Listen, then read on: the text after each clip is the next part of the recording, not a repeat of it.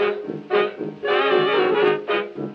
the hallowed hallways of Shead High School, from WSHDLP Eastport, this is Round the World with your host, Cracklin Jane from Eastport, Maine. Stay tuned for historical 78 RPM recordings from around the world.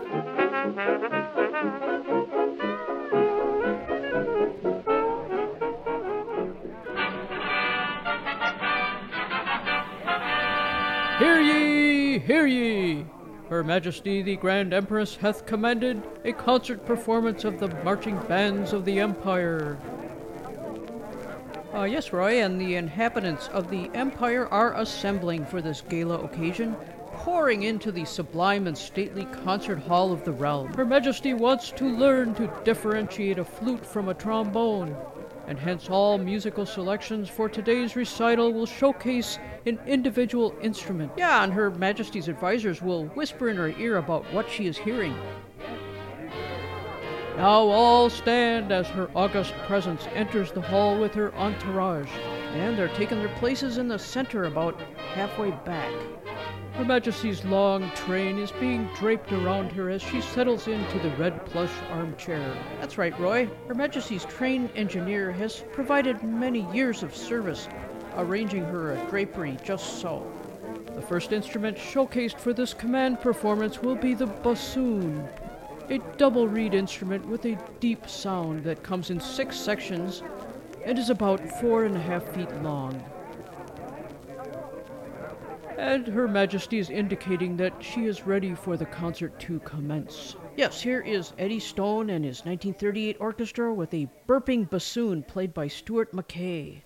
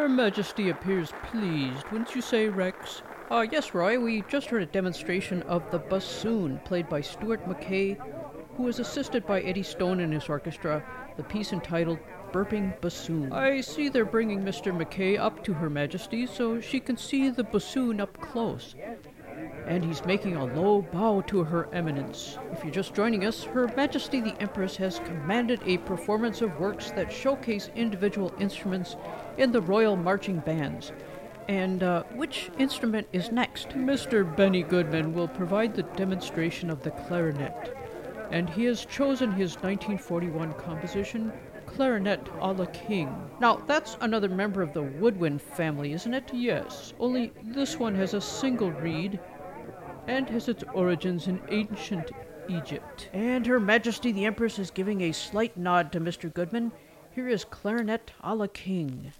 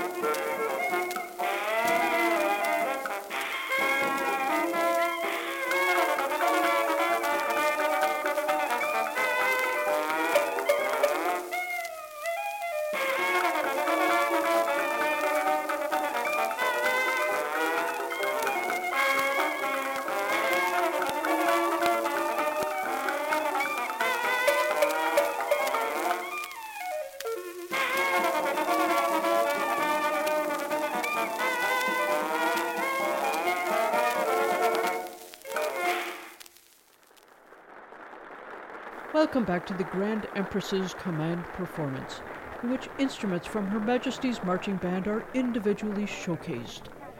We just heard two works extolling the clarinet. That's correct, Roy. First, Benny Goodman played the 1941 Clarinet a la King. Maybe you should have called it Clarinet a la Queen, under the circumstances. Uh, uh, and then we heard a conglomeration of instruments, each doing their own thing at the same time, in a 1918 composition entitled Clarinet Marmalade Blues, featuring the original Dixieland Jazz Band. Uh, Mr. Goodman and the other clarinetists are now approaching Her Most Supreme Royal Highness with their clarinets, while the next group sets up, which looks like a whole bunch of percussion instruments. All kinds of different drums and cowbells and anything you could bang on. The first percussion exhibition for Her Majesty will feature the 1935 California Ramblers. When Gimbal hits the cymbal.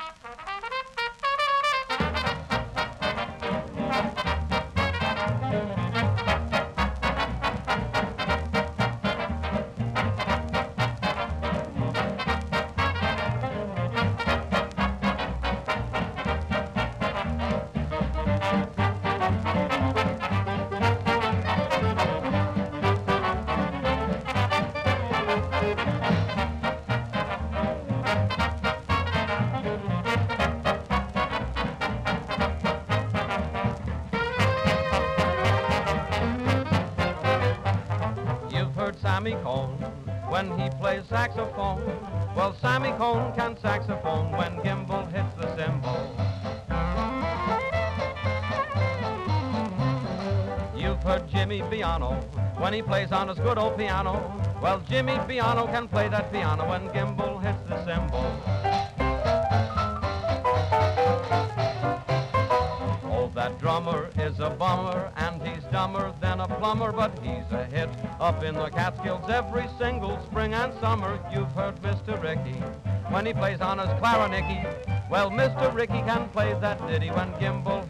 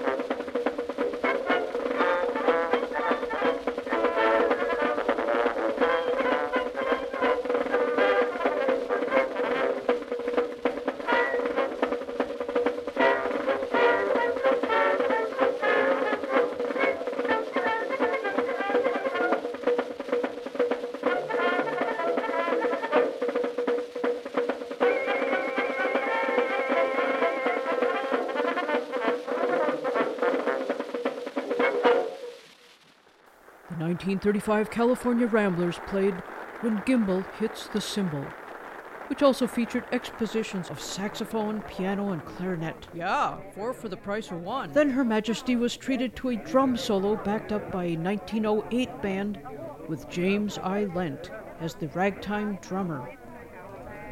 The performers are now lining up to be acknowledged by Her Royal Eminence.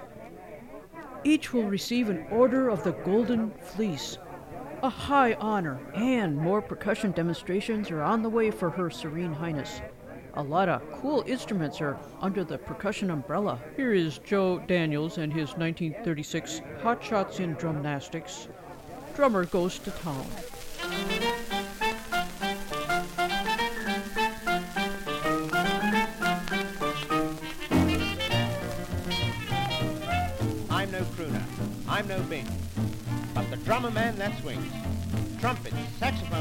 Hot. This is where I get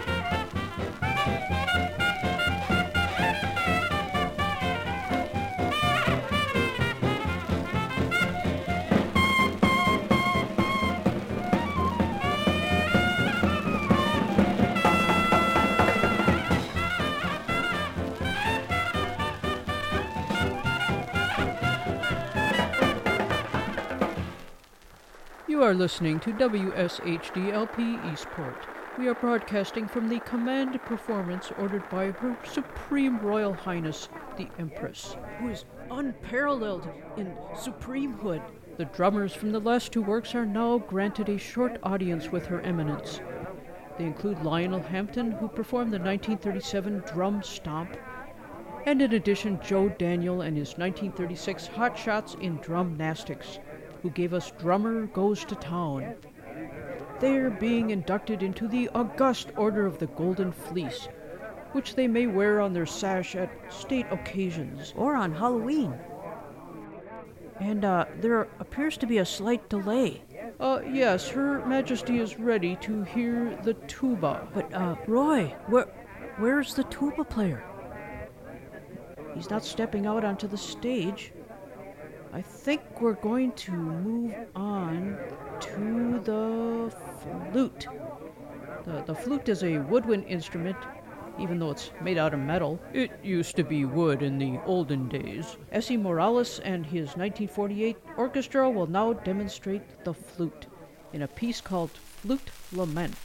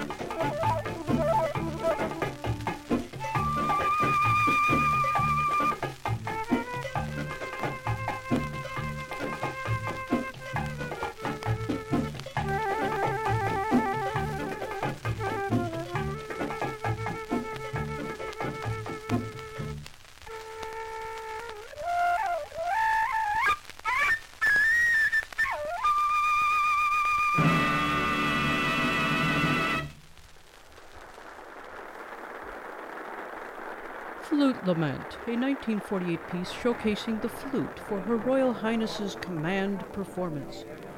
Yes, Her Eminence wanted to hear individual instruments of the royal marching bands showcased one by one so that she could recognize and honor each of the solo musicians, plus learn a little something about each instrument. We're still waiting for the tuba player to show up. He's still not in the building. Thus, we move on to the oboe, which will be played by Mitch Miller. Another double reed woodwind instrument. Kind of looks like a clarinet. Here is Mitch Miller with Machito and his Afro Cuban Orchestra with the 1951 Oboe Mambo.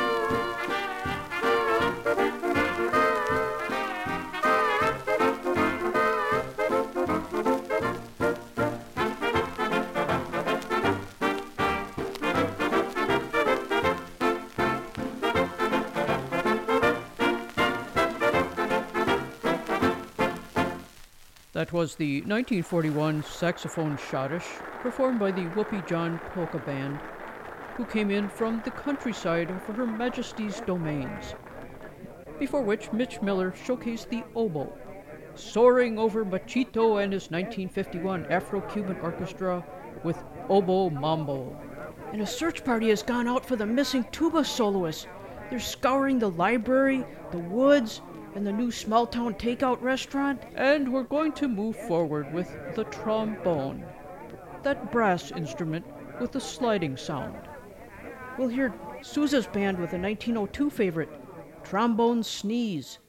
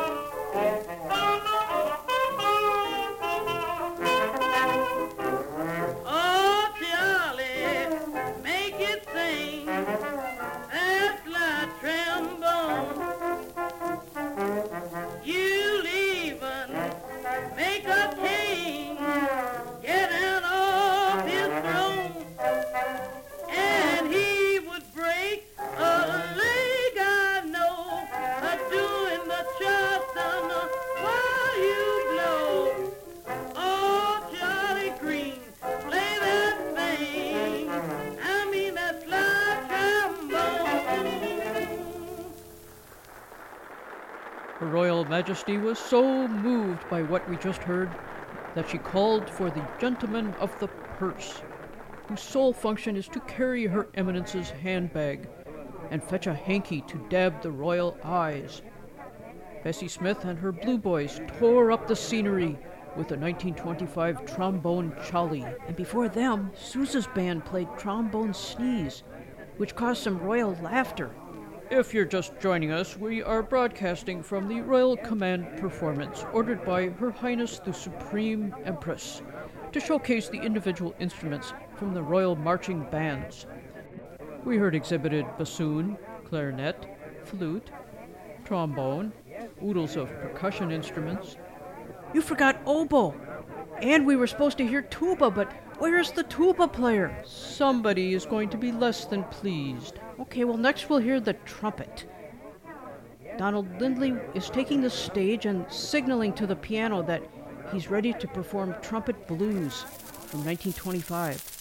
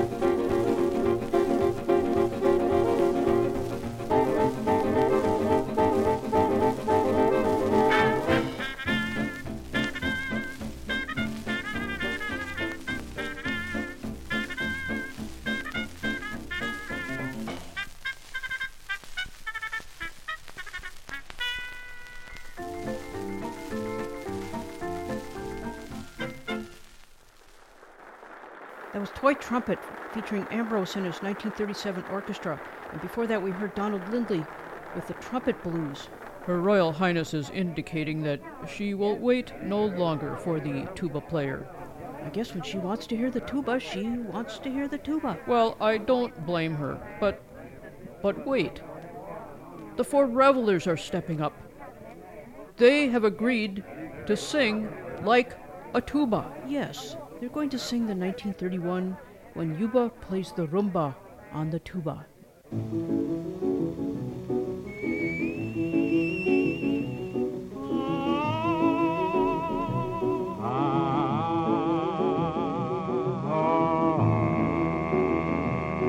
His name was Yuba.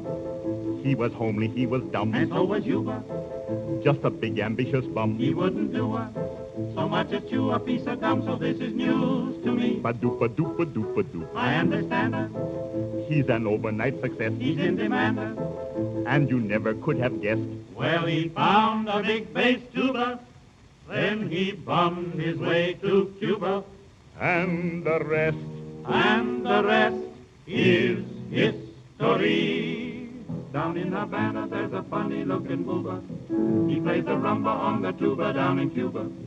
Oh, any sap'll sell an apple, but this chap would rather grapple with his oompa oompa oompa. They prefer it to a boopa doopa doopa. Oomp oomp. They love the rumba on the tuba down in Cuba. Ah. It doesn't take him very long to get a tumble, for all the rumba lovers go into their rumble. Oh, how I'd like to be his double, for without a bit of trouble, with his oompa oompa oompa, he can knock eleven ladies for a loopa. Oomp oomp. They love the rumba on the tuba down in Cuba. Ah. He's not a greenhorn. He blows a mean horn. I must be seen horn. Oh, he's a oh, whiz. Oh, he's a whiz. Oh, he's a whiz. Oh, he's a whiz. Why, all Havana loves this funny-looking booba who plays the rumba on the tuba down in Cuba. I can't believe it, but they tell us every peanut vendor jealous of his oompa oompa oompa. They prefer it to the boopa doopa doopa. Oomp oomp. They love the rumba on the tuba down in Cuba. Peanut. You have no to sell us. Oompa oompa oompa oompa doompa doompa. You make the peanut vendors jealous. He blows a mean horn. He's not a green horn. I must be seen horn. Oh, he's a whiz. All Havana loves this funny-looking booba who plays the rumba on the tuba down in Cuba. He's getting wealthy, strong, and hearty thanks to plenty good Bacardi. And his oompa oompa oompa. Oh, he knocked a boopa doopa for a loopa. Oomp oomp. They love the rumba on the tuba down in Cuba. Peanuts. They love the rumba on the tuba down in Cuba. They love his oompa oompa oompa oompa oomp. Oomp oomp. Oomp.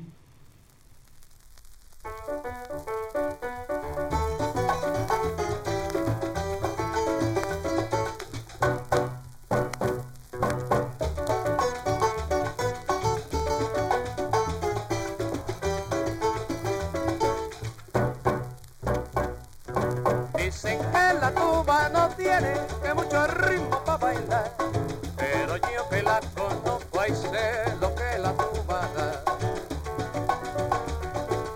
Si la baila sin sin toroteo pascual, que se le rompen las rodillas de la gana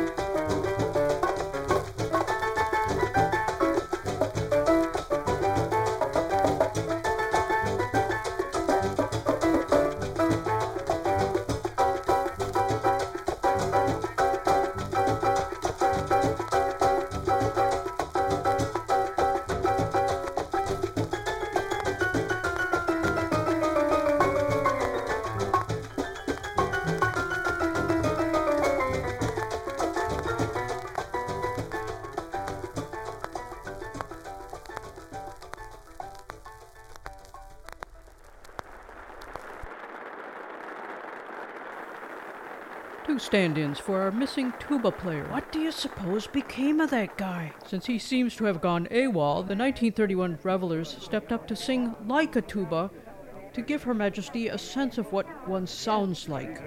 They performed When Yuba Plays the Rumba on the Tuba. Then Pepito Arvelo's Rumba Boys entreated the tuba player to show up in Sonanda la Tuba, playing the tuba. He is gonna kick himself when he realizes he missed out on becoming an Order of the Golden Fleece, bestowed by Her Majesty herself. Well, I see Her Majesty the Grand Empress has placed her handbag up on her lap, signaling that she will listen to one more instrument and then call a close to this command performance. uh, which will it be?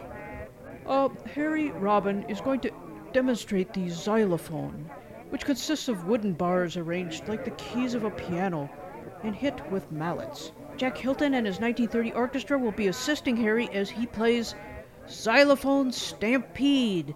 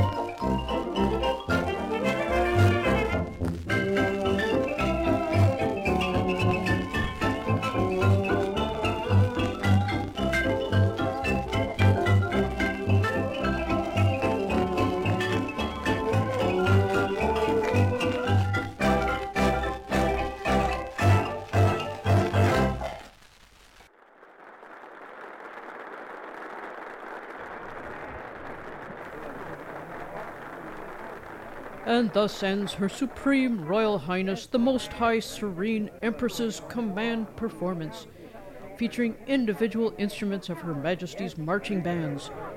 We ended with Mr. Harry Robin demonstrating the xylophone. Jack Hylton and his orchestra laid it down for Harry in a 1930 xylophone stampede.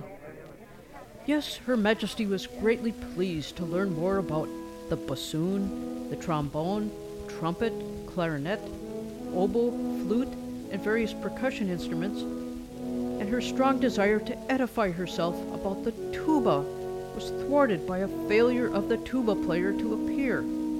A search party located the mortified musician, working a jigsaw puzzle, which had caused him to lose track of the time. He has promised to provide background music for the royal dinner, the combination lunch and dinner Her Majesty likes to partake of at 2 p.m. This is Round the World.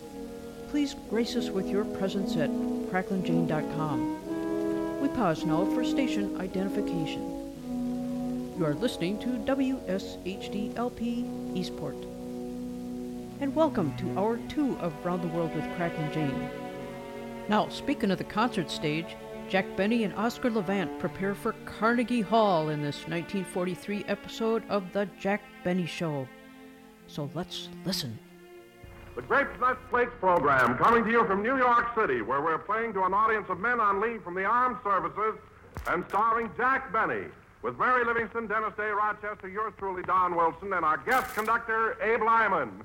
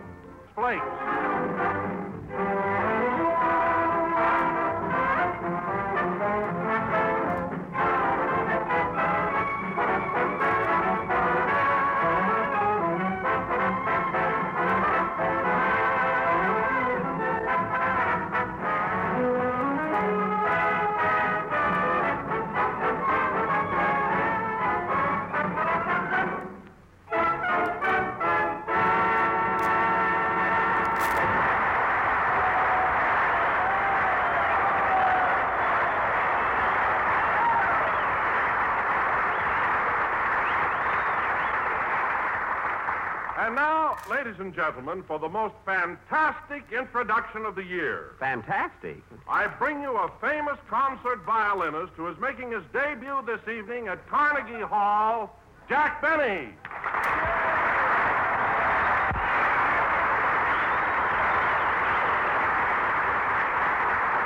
Thank you, thank you, thank you. Hello again. This is Jack Yasha Benny talking.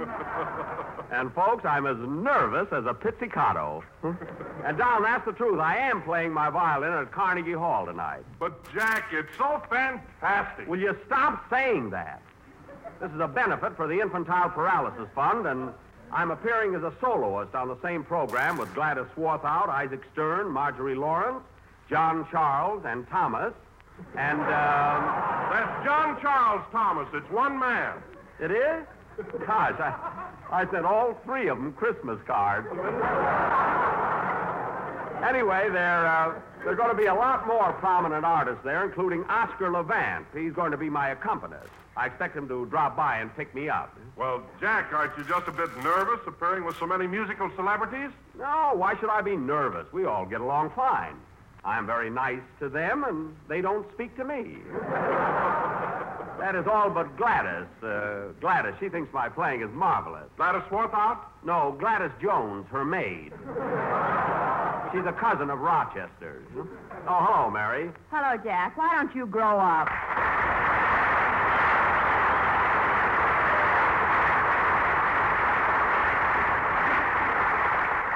Mary, what do you mean, why don't I grow up? Well, I passed Carnegie Hall just now, and what's the idea of writing your name on all the posters? I didn't write my name, it's printed. You know, I'm uh, making my debut there tonight. Gee whiz. Just think, my first appearance on the concert stage. Gosh. Too bad my old violin teacher can't be there. Too bad he shot himself during your fifth lesson. Yeah, I'll never forget that afternoon. I was right in the middle of da da da da da da da da da dee da, and bang. and I had five more lessons coming.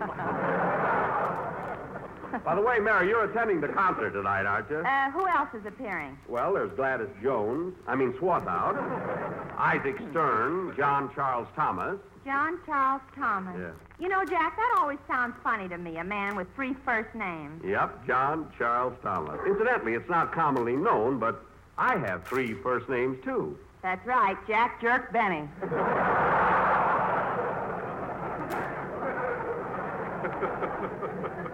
Jack John Benny. And speaking of unusual names, oh, say, Don. Yes, Jack. Uh, Come here a minute. This'll kill you.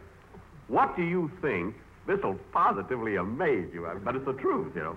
What do you think Fred Allen's middle name is? What? Florence.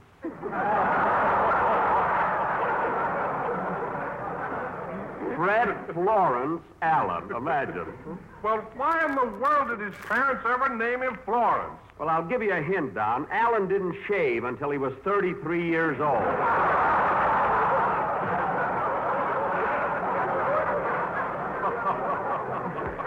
In fact, he, he still wears his garters above his knees.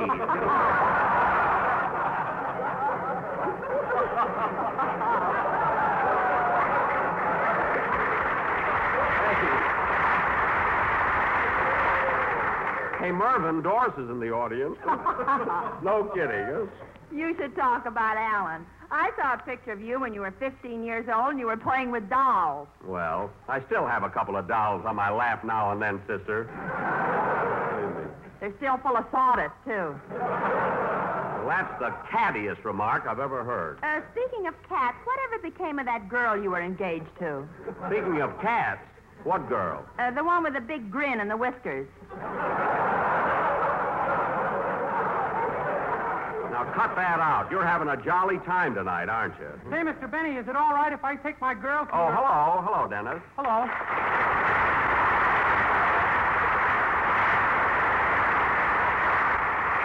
Uh, what did you want, kid? I said, is it all right if I take my girl to your concert at Carnegie Hall? Well, sure, Dennis. Is she a music lover? Is she? She's got a short thumb from pushing nickels in jukeboxes. Well, she. well, she. She does like music. Uh, where does your girlfriend live, Dennis? If I knew where she lived, I wouldn't be wasting my time at a concert. Well, you'll enjoy it, Dennis. There are a lot of great artists on the program. There's uh, Jan Peerce, uh, Ezio Pinza, Joseph and Rosina Lhévinne, Deems Taylor. Yeah, and don't forget John Charles and Thomas. Uh, wait a minute. I, I made that same mistake. It's John Charles Thomas, Dennis. Holy smoke, has he got four names? Dennis is you. Oh.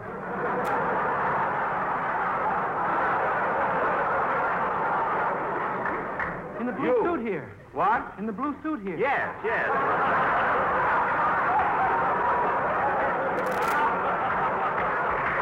well, kid. oh, brother. Well, kid, uh, speaking of John, Charles, and Thomas, uh, how about a song from you, huh? Okay, but I'll never top him. So what? For heaven's sake, I don't expect to top Heifetz.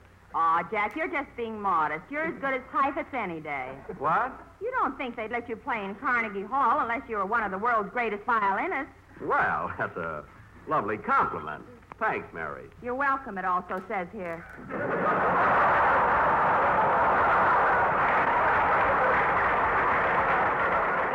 Don't spoil it. You always have to do that. Huh? Well, I don't know about anyone else, but personally, I think Mr. Benny is one of the finest violinists of this earache. That's era. Earache. Well, there's two compliments shot to. Oh, well. Sing, Dennis, and let's get on with the show. Huh? Wait a minute. Come in. Telegram for Jack Benny. Take it, Mary. Wait a minute, buddy. Here's a tip for you. Oh, boy, a half a dollar. Hmm. No use waiting. I got to get new glasses.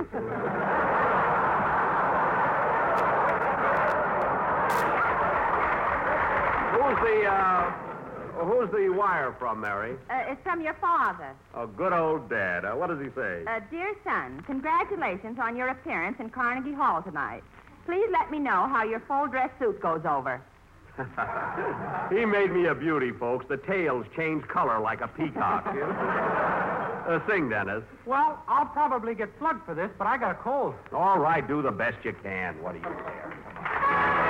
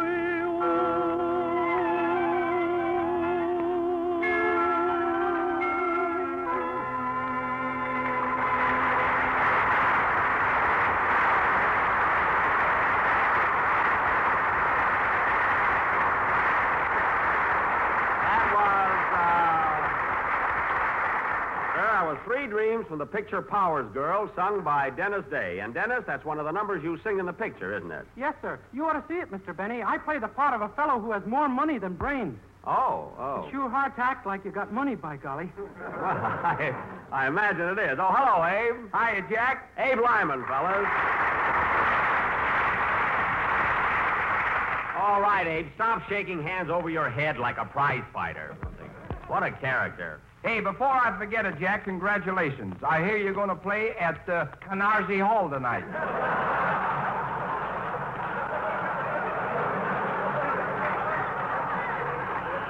No use talking. Phil Harris is a genius, really. That's Carnegie Hall on 57th Street. By the way, are you coming to the concert? I'd like to, Jack, but that highbrow music gives me a rash.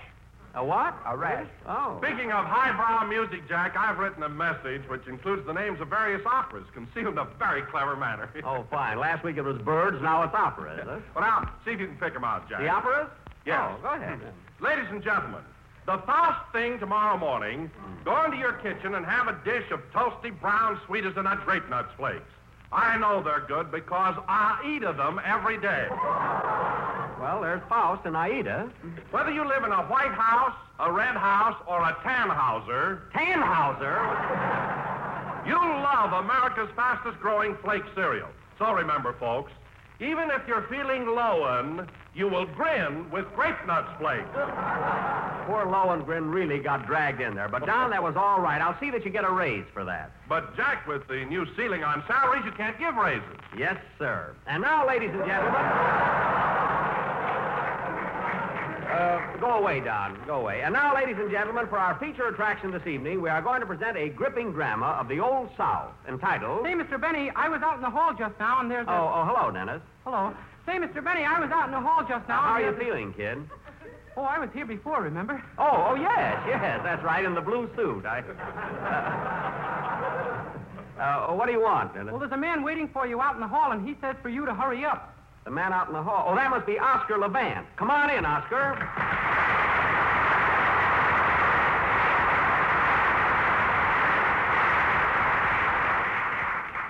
Hello, Jack. Are you all ready? Yes, I'm ready to go. Well, Oscar, I see you're prepared to accompany me on the piano tonight. Do you always wear those white gloves? These are my hands. I just came from the blood bank. Very good. I'll have to watch out for this guy. He's sharper than a buck tooth. uh, I'll be through here in a few minutes, Oscar. Then we'll hop in a cab and go over to Carnegie Hall. Just think, Benny and Levant playing a duet. Let's walk. Maybe we'll get run over before we get there. That's all right. I gotta be on my toes, dear. This guy's making a monkey out of me. Oh, by the way, Oscar, I think you know everybody here, don't you? Sure. Oh, Mary, didn't I see you at the Stork Club last night? The Stork Club? Yes, you were dancing with that South American. Oh, that was Jack with a black toupee. I was in bed by 10 o'clock last night. Although I couldn't sleep, I was so nervous thinking about our concert tonight. You were nervous. My wife had to pull me off the windowsill three times. I gotta watch out. He's an ad-libbing fool, you know? Oh, Oscar, I don't think you know Abe Lyman, our band leader. I've known Abe for years. Sure, we sat together at Reuben's last night. Say, Oscar, you know, that was a pretty good uh, bowl of soup I drank. You didn't drink that soup. You auditioned it. you beat me to it, Oscar. I was just going to ad-lib something like that. Honest, I was. You couldn't ad lib a with a nose full of pepper. I couldn't, eh? Well, go ahead and say something. Go ahead, ad lib. Well, Go ahead, say something funny. well, uh, well, This seems to be a good time to say hello to my mother. Hello, Mom.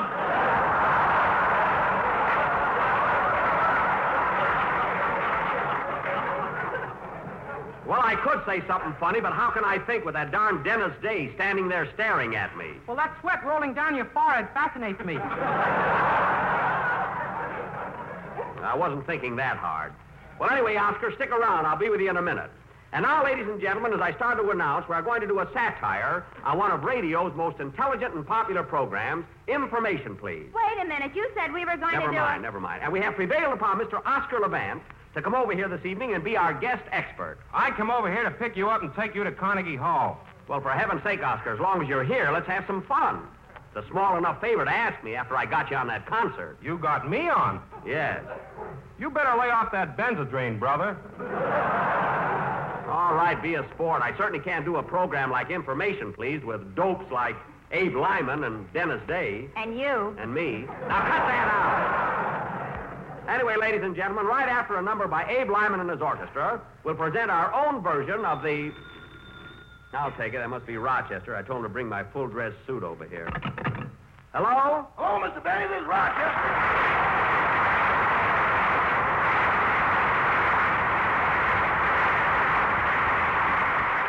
Yes, Rochester. I'm just leaving the hotel, boss. I've got your top hat, white tie, and tail.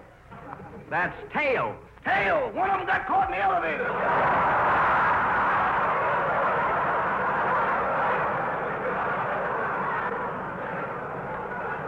Oh, my goodness.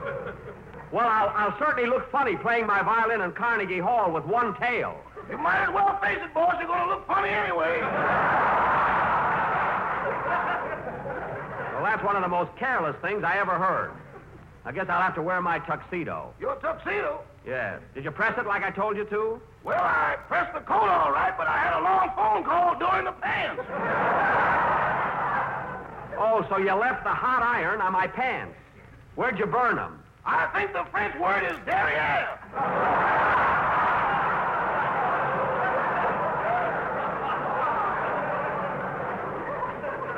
Well, I'll be. Well, what am I going to do? I can bring along some black paint.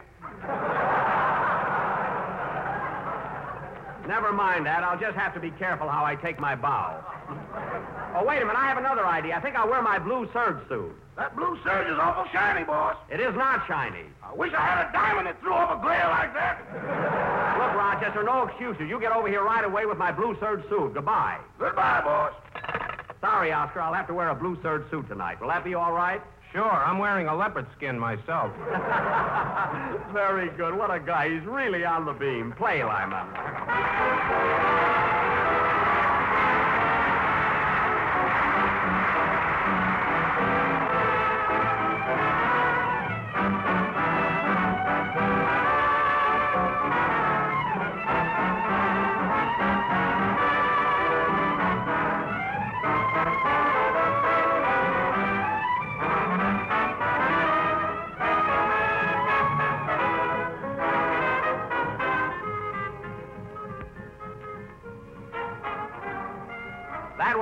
I can't Give You Anything But Love. Sorry, Abe, we had to cut this kind of short, but that was I Can't Give You Anything But Love, played by Abe Lyman and his Hotel Lincoln Orchestra. Hey, that's a good one. Abe at the Lincoln. I don't get it. Who asked you to? Be thankful you got a plug. And now, Don, I think it's about time for, uh... Now, who's that? Come in. Yes, sir? Is this the Jack Benny program? I'm supposed to be in your play tonight. Oh, yes, you were going to be the villain. Uh, what's your name? Joe Besser. Messer? No, Besser!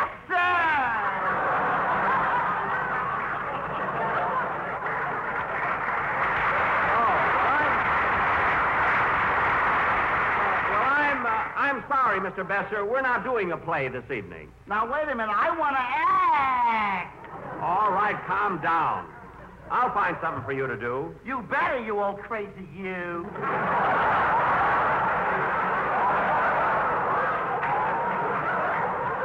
Now, sit down, please.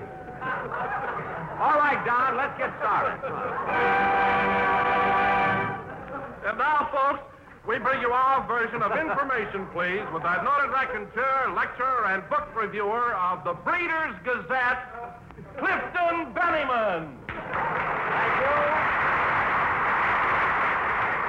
Milton Wilson. And now, ladies and gentlemen, I'm sure you all know the rules of Information Please. I will read several questions submitted by our listeners. And for each question which is not answered by our board of experts, we will give away a page from the Encyclopedia Britannica and one grape nut flake. Are the grape nut flakes here, Mr. Wilson? Yes, sir. The registers loaded. Good. Now, I'd like to have you meet our board of experts. First, Mr. Oscar Levant, noted pianist. Or pianist. Which is it, Oscar? Pianist or pianist? What's the difference? After tonight, I may be washed up. I gotta watch this guy. He's dynamite. Huh? and next, Miss Mary Livingstone, well-known authority on poetry. Have you a sample for us, Miss Livingstone? Twinkle, twinkle, little star, how I wonder what you are. Shining up above so high. Don't you know there's a dim out? Very, very good. And now, Mr. Abe Lyman, noted authority on Shakespeare and literary light. There's a dim out there, too. You said it. Mr. Dennis Day, world-famous authority on. On what? And last but not least, sit down, Dennis. Sit down. Mr. Joe Besser, authority on archaeology, ichthyology, and paleontology. Well, get him! And now, folks, we will proceed. You old crazy you! Mr. Besser. We will proceed with information, please. Our, Our first question comes from Miss Bernice Butterball of Baked Potato, Idaho. Miss Butterball wants to know if you can name three presidents of the United States whose names begin with W. Well, I see you have your hand raised, Mr. Day. That nerves. It just blew up.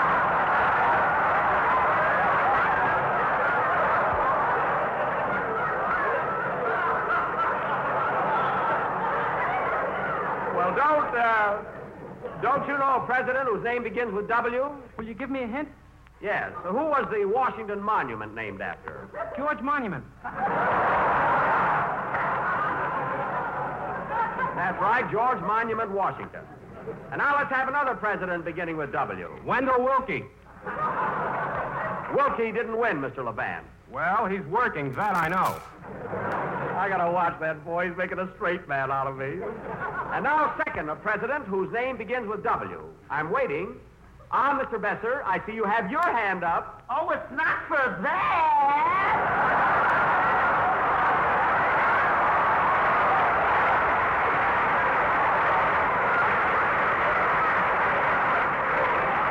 Well, it looks like this butterball has stumped the expert. We are sending her immediately a page from the Encyclopedia Britannica and a grape nut flake. Now, here's a letter. Here's a letter. Here's a letter from Dr. Bert Scott of Beverly Hills, California. Dr. Scott is a dentist, and he says, Dear Mr. Benny, I have written and written, and if you don't remit promptly, I will. Whoops. Oh, here's a question from Mr. Joe Jackson of Jackson, Georgia. Mr. Jackson wants to know what the following girls have in common. Joan Crawford, Joan Leslie, Joan Bennett, Joan Fontaine. Oh, shut up! Not so fast!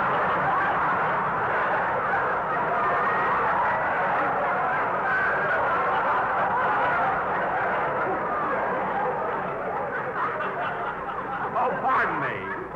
You should know this, Miss Livingstone. What have the following movie stars in common?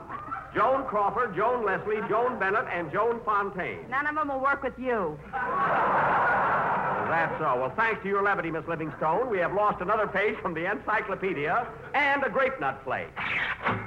Now, here, here's a question in your field, Mr. Levant. Incidentally, you haven't gotten anything tonight. You're referring to money, of course. I'm referring to answers. Now, I'm going to play a musical selection, and I want you to identify the number. A second.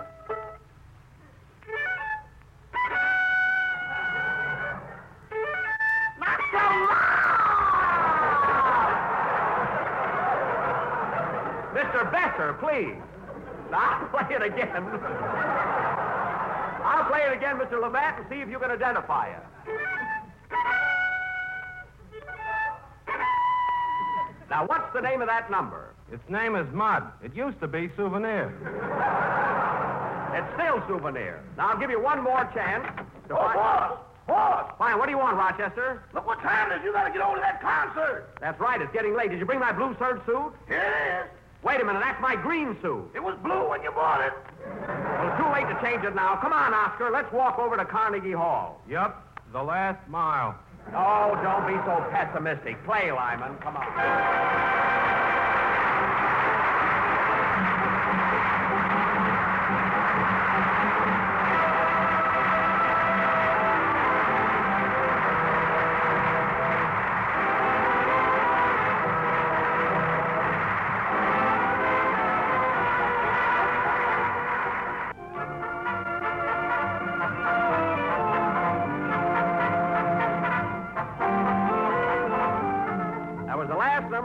Number of the 16th program of the new Grape Nut Flake series. And I want to thank Oscar Levant for appearing here tonight, and also Joe Besser, one of the stars of the Olsen and Johnson hit Sons of Fun. Next Sunday night, folks, we'll be broadcasting from Fort Meade, Maryland. And tomorrow we'll be seeing you boys of the Coast Guard at Manhattan Beach. With my whole gang, with my whole gang, including Danny Kaye, the star of Let's Face It.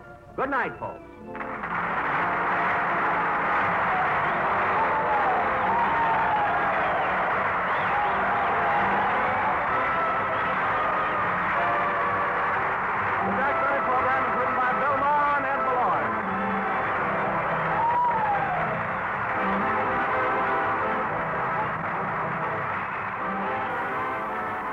Listening to WSHDLP Eastport.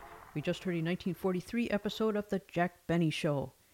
We remind you that WSHDLP Eastport is a non commercial station and does not endorse any products. Now, stay tuned for a 1950 episode of Dimension X, and the title is Knock. Adventures in time and space, told in future tense. Dimension X.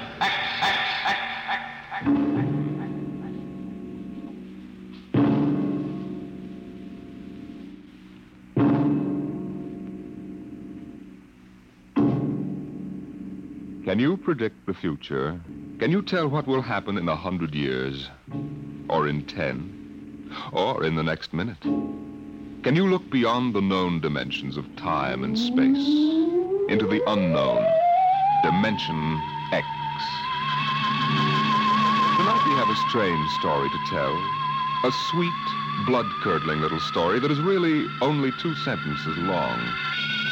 The last man on Earth sat alone in a room. There was a knock on the door.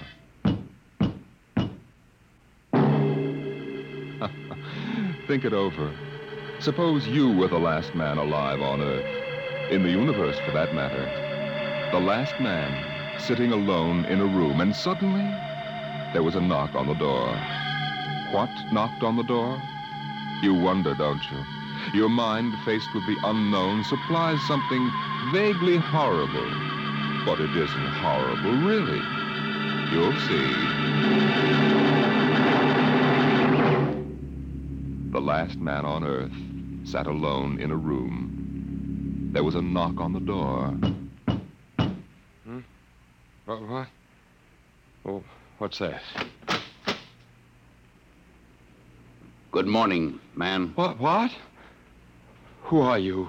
You have regained consciousness. Who are you? I am Azan. Maybe if I close my eyes, it'll go away. I will not go away, man. No, no, I, I guess I am awake. Who? What are you? I am Azan. Well, what's that? Azan is intelligent life. Well, I don't. What happened? Where are you from? From planet 7 in the third galaxy in the fourth quadrant. Where? It is not necessary to repeat information which is correct in the original statement. Planet 7? You mean I'm not on Earth? You are still on your planet. Well, then what are you doing here? The Zans have annexed your world. You mean you've conquered Earth? Yes, that is correct. We will now prepare your planet for habitation by the Zan. Well, how about the people? There is no longer any use for large numbers of lower life forms. Therefore, we have dispensed with them. Dispensed with? You mean you've. When did all this happen? Two days ago. You have been unconscious until now. You really mean I'm the last man on Earth? That is correct. Identify yourself now. Uh, what? Kindly provide data as to your position in the elementary social order of your planet. Oh, oh, uh. Well, I, I'm Walter Phelan, Associate Professor of Anthropology at Nathan University. H- how is it you speak English? We have deciphered your written and recorded records. It is not difficult to reconstruct your language, very type of auditory communication. Oh. Is there anything you want to complete your natural habitat? You mean I'm a prisoner? That is correct. What will you want further in your room? Well, do I have to stay here? Yes. The rest of my life? Forever. Well, then you better bring in my books. Uh, uh, I got to call you something. Do you, do you mind if I call you uh, George? It is immaterial. All right then, George. You know, I, I can't really believe this. That is a characteristic of low life form. I'm trying to take this in without going off balance completely. I will be back, Associate Professor of Anthropology. It's all right, George. Just call me Walter. Very well, Walter. I will be back with your books. All right, George. I'll be seeing you around. You will not be around, Walter. You will be here.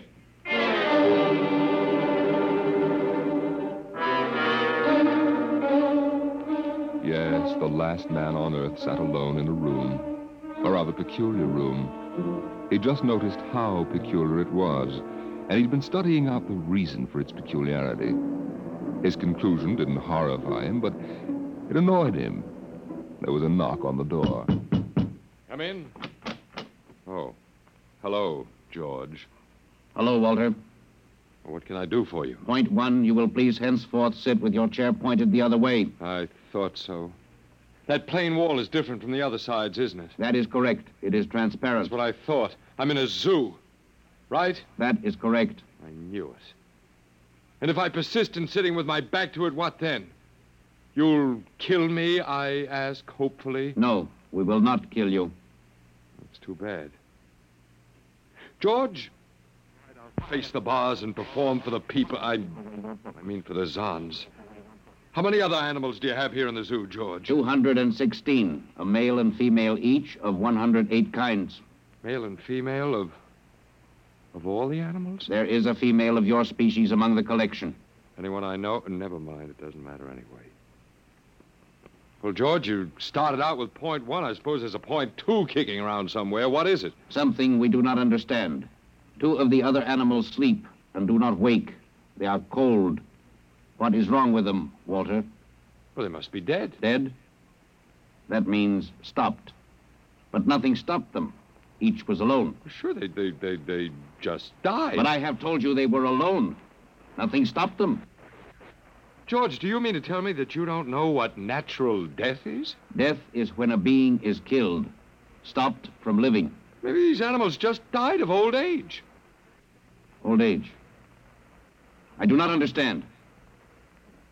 George, how old are you? Your planet went around the sun about 7,000 times since I was born. 7,000 years? Yes, I'm still young. Now, look, George, you've got something to learn about this planet you've hijacked. Here on Earth, we've, we've got somebody that's a stranger where you come from. Down here, our people and animals live until the Grim Reaper stops them. This uh, Grim Reaper stopped the two animals? That's right. He will stop more? Oh, he gets us all, George. This is a new factor we have not considered. But you can consider it. Because when the Grim Reaper gets through, there won't be very much left of your zoo. You mean he will stop more animals soon? Well, with your lifespan, it won't seem like a minute, and we'll all be gone. Oh, it looks like you made a mistake, George. I don't think there's very much you can do about it. That is not correct. The Zan is a logical being. We will take action.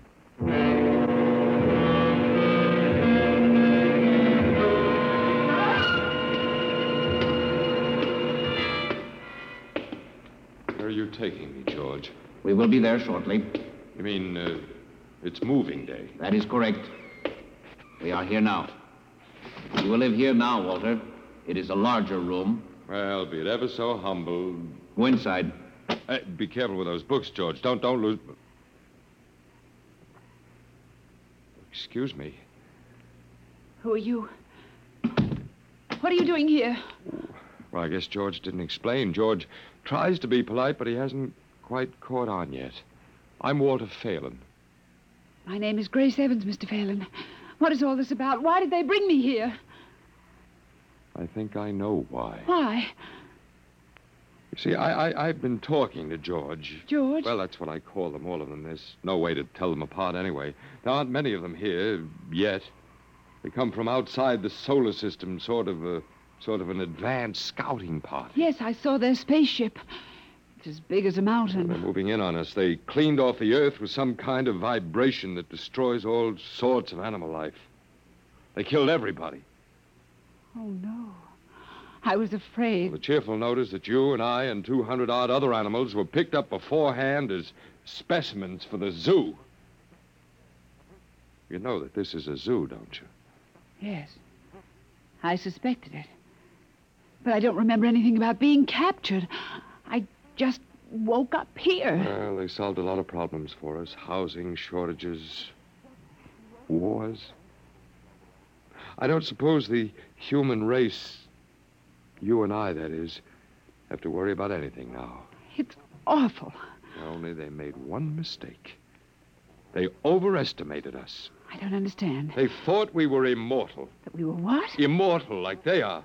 Oh, they can, they can be killed. The Zons don't know what natural death is. They didn't know anyway until they lost two of us yesterday. You mean there are more than two of us? No, no, no more of our species. The, the, these were merely brother animals a rabbit and a canary. And by the Zons' way of figuring time, the rest of us are only good for a few minutes apiece anyway. That's a joke on them. They figured they had permanent specimens here in their zoo. But didn't they know that we'd all die eventually? No, I don't think so. See, George told me he was 7,000 years old and he's supposed to be young. When they learned how quickly we die, well, they were probably shocked to the core. If they have cause. How can you talk that way about it? Academic detachment. I learned it at faculty teas. At any rate, they've decided to reorganize their zoo two by two. Oh. Sure, they figure we'll last longer collectively, if not individually. But if they think. That is, if you think for one minute. No, no, don't, don't, don't worry. I don't. But are they going to keep us locked up together in this one little room? I'm afraid so. It's horrible. I agree with you perfectly, my dear. But all personal considerations aside, the least favor we can do the human race is to let it end with us. I don't see much point in continuing it just for an exhibition in a zoo. How can you just sit here and and lecture? Habit, habit. But we've got to do something. Why? I don't know. It it just seems we owe it to the human race to do something. You got a suggestion? There must be some way. They can be killed, you said. I think that anything that would kill one of us would kill one of them. You see, I, I, I, I figured it out, I think. George cut his. well, I suppose you'd call it his hand when he brought in my books. It started to bleed, red blood, but I could see the cut closing just as he stood there. And by the time he left, it was healed. Don't understand. Don't you see? Whatever factor there is in man that makes him grow old is missing in the Zan. They just go on and on and on until. Well, until they're stopped. Yeah. But suppose we killed one. There must be some way. Well, but what would be the use? They wouldn't even punish us. They just give us our food through a trap door and put a sign out saying, Beware of the man, dangerous. I don't think they'd have to bother in your case. Hmm. I don't see anything funny. I'm sorry. This reminds me of Martha, Martha, my wife. She died two years ago. I'm sorry. No, not at all. Oh, that'll be George with my books. Come in. Hello, George. Hello, Walter. Point one, I have brought your books. Point one. Hmm? Well, what else is on your mind? Point two, another creature sleeps and will not wake. A small feathered one called a duck. It happens, George. I warned you. Old man Death, the Grim Reaper. I told you all about him. Walter, the Council of Zan has met. It has been decided logically that the only intelligent life to escape the vibration is you. Therefore, the logical conclusion is you are stopping these animals by some means unknown to us. George, you're off your trolley. You will tell me now how this is done. You boys afraid you're going to lose the whole zoo? It is necessary to save the remaining specimens as long as possible. If we do not get information, we may be forced to dispense with your species entirely. Now, wait a minute. This means you, Walter, and the female. Now, wait a minute, George. Don't go off half cocked. Let me take a look at these animals that won't wake up. I will take you there now. Go first, Walter. After you, my dear George.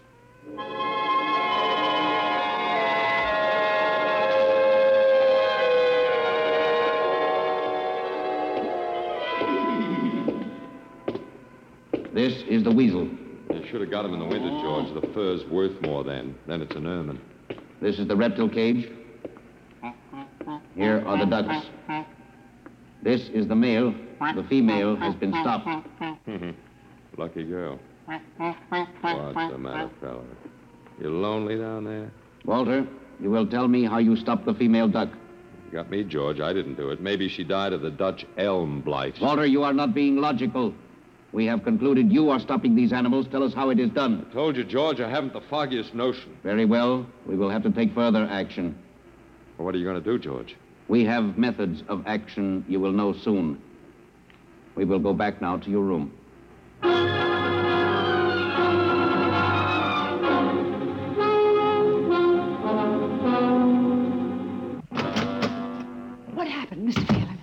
Call me Walter. After all, George does, and we have more in common. Oh, please, what happened? Just a duck, a dead duck. George thinks I killed her by remote control. He thinks I'm holding out on him. Good. What? Well, at least we can get back at them. At least we can do something to them. Well, why? After all, George isn't a bad fellow, if you like an ant mentality. How can you say that? They've wiped out the whole human race. They've murdered everybody. I suppose they have, but we can't change that now, so why think about it? Well, we can't just sit here and do nothing. I fail to see how we can do anything else. Oh, of all the men in the world they had to pick. Don't you want to fight back? Don't you want to keep on fighting until the end? It hadn't occurred to me. But we've got to, Walter. Why? Well, I, I, I, I can't really explain, but Walter, if there was any good in man at all, it was that he kept on struggling against nature and in the end even against himself. But at least he, he kept on fighting for what he thought was right and And we're all that's left. Walter, we just can't can't end it by, by giving up. We've got to keep on fighting. You know, you do remind me of Martha. Oh, look, there isn't much left for us, but we could beat them in this one small thing. We can pretend that there's a secret about death, and we could refuse to tell them anything. There isn't anything to tell. Well, they don't know that. Promise me you won't give in.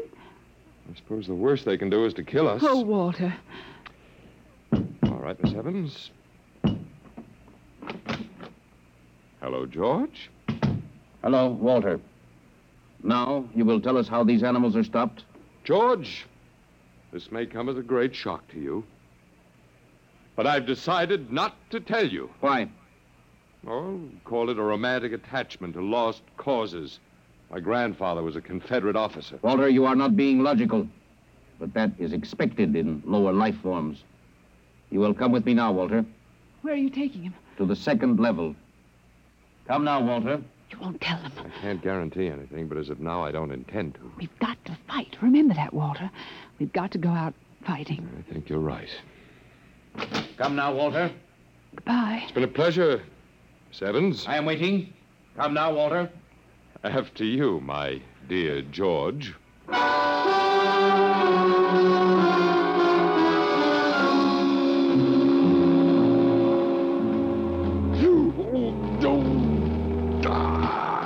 Will tell us now, Walter?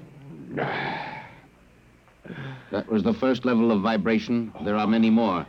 However, we have calculated that none of them exceed your threshold of unconsciousness. Oh, very clever, George. Of course. You will tell us now how do you stop these animals? You will tell us now? As of now, no. However, I'm not very brave, if that encourages you, George. You are not being logical, Walter. You're telling me. We will now use vibration level two. You will tell us now? You know, George, I can't figure it out myself, but I'm stubborn. Maybe it has something to do about the dignity of man, the civilization such as it was that you wiped out. I do not understand. I didn't think you would. So go ahead. Vibrate.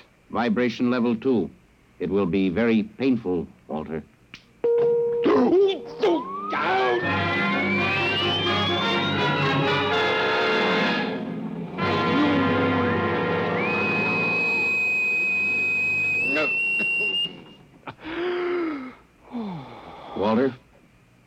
Walter? You are still conscious. Let me alone, George. You will tell us now. You will tell us how you stopped Let the animals. alone, let me alone. We have had Alone. vibration levels one through ten.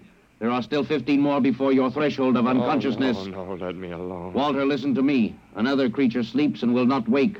We must know now. That's tough. You better start vibrating again, George. No. What? It would not be logical. We have calculated that no further level of vibration will overcome your irrational psychological block. We conclude you will not tell. You mean you're going to let me go? That is correct. That's real nice of you, George. I, uh, I appreciate it. We have calculated that the resistance of the female of your species will be lower. We will now place her under the vibrations. Oh, no, no, George, you can't do that. Why not, Walter? It is the logical No, plan. no, no, she, she couldn't take it. Yes, that is what we expect. Therefore, we will go and bring the woman here. No, now listen to me, George. There is no secret. Do you understand that? There's no secret. Those animals died from natural causes. And I'm telling you the truth. That is not a logical answer. We will get the woman. Well, I've told you the truth. Can't you understand? We must know now. The female animal caged next to the duck has been stopped. We must preserve the survivor. The animal next to the duck? We will bring the woman here. She will tell us after the vibration. No, no, listen, George. George, do you want you want the truth?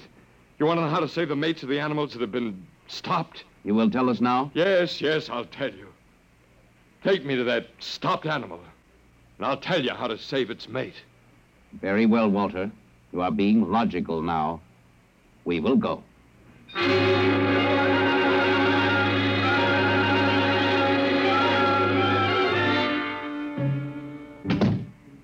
Walter, are you all right? Yeah, just, just, just let me catch my breath a minute. What happened? Well, after a while, I told them what they wanted to know. You didn't. Sure, as George pointed out, it seemed to be the logical thing at the time. You gave up. I suppose you can call it that. Look, I'm, I'm, I'm very bad. Uh, something might turn up Martha. But, I- but they've beaten us completely then. There isn't anything we can do. Of the human race. And we give up. We don't even die fighting. You call me? hmm? Must have said Martha. I, I, I'm sorry. The council of the Zan has met. Something wrong? she, she was my wife. She died two years ago. What were you saying? Nothing. Nothing. It doesn't matter. It's too late. Too late. The whole. What now, George? Zan has been stopped. What? Azan is dead? That is correct. You didn't believe me, George. But you can die. You can really die. You'll have to get used to that if you're going to stay here. The council has decided A, you have in some way stopped this Zan. B, you and the woman must be eliminated. No, you got it wrong, George. I didn't stop that Zan. It's just death. It gets all of us here. You will be eliminated now. But, George, it won't do any good to kill us. It won't save you. Everything that lives on Earth must die. That is not logical. But it's true. The council has decided. This time, you will have the full vibration. This time? Walter, what did they do to you? They have a rather effective third degree. They tortured you, Walter? Yes, yes. And I. Walter, it was all my fault. I wouldn't even have tried without you. I suppose we have a last chance now to end with some dignity. I think you're a very brave man. Well, there isn't much else to do. Do we go now, George? Now, Walter. Wait, what's that? I have been told another Zan has died. Now. Now will you believe me? The council of the Zan meets now. Two gone already, and you were with me, George. You know I didn't kill this one. What stopped him then? I told you it's old man death. You came to the wrong planet, George. Your immortality doesn't go down here. He can stop you, but you can't stop him. And you'll all die if you stick around. And now what? The council has decided this is a place of death. We will leave your planet. Leave? You mean you're giving up? It is not safe for the Zan. Walter, they're leaving. They're really going. Go on then, George, and don't hurry back. It would not be logical to do so. We are leaving the Earth now. Goodbye, Walter. Goodbye, George.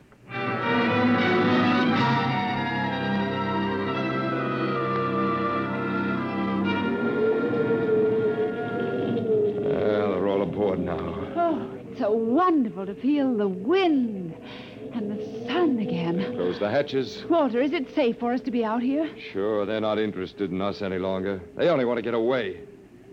And I want to see this grace, the Zan leaving Earth forever. Now they're blasting off.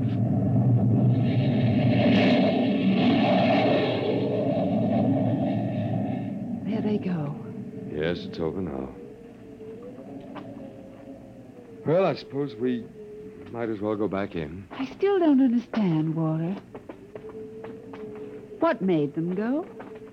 Oh, I uh, just told them the facts of life. Of death, you mean? No, no, no. No, of life. After all, I thought George was old enough to know at 7,000 years he was getting to be a pretty big boy. I wish you'd stop joking and tell me what happened. Uh, look out for the step. Well, do you remember when the first animals died? Yes, the rabbit and the canary. Hmm, and their mates just started to pine and waste away? Yes? Well, that worried the Zan. They wanted to keep the last specimens alive if they could. So finally, I broke down and told them about affection. Affection? hmm And then I, I introduced Donald. Donald, who's that? Here we are. Oh, Come here. Grace, I want you to meet Donald. oh, Walter, please. What does affection have to do with it? Well, that's what the Zan wanted to know. I told him it was love that made the world go round, that having lost his mate, Donald would die immediately unless he had affection and constant petting. Petting? hmm I even showed him how. Come here, fella. Come here. Come here.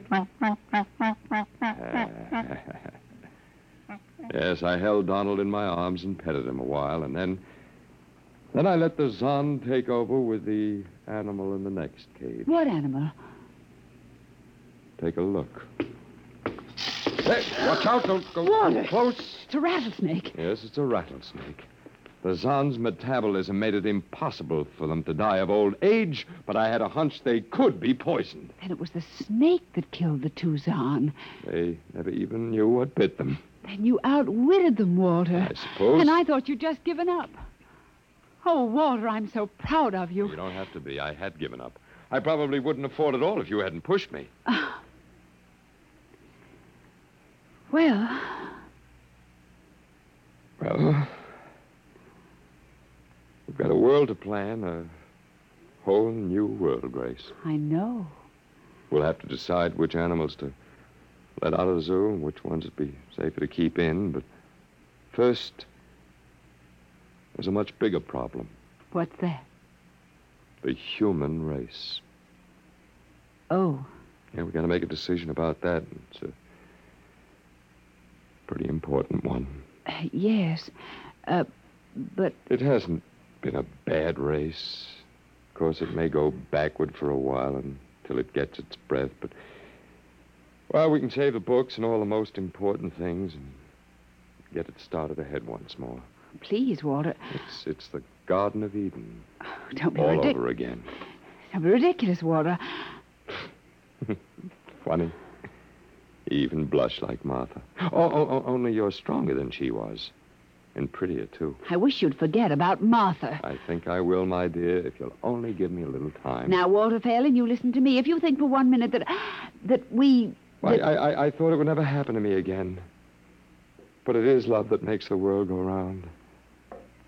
And so, Grace, if you could only. I wouldn't marry you if you were the last man on earth.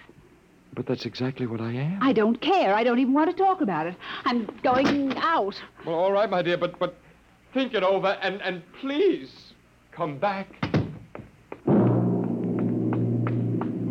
You see, I told you. It wasn't really so horrible, our story. Remember how it goes. The last man on earth sat alone in the room. And then there was a knock on the door. Come in. Oh, come in. Come in. My dear. You see, it wasn't horrible at all.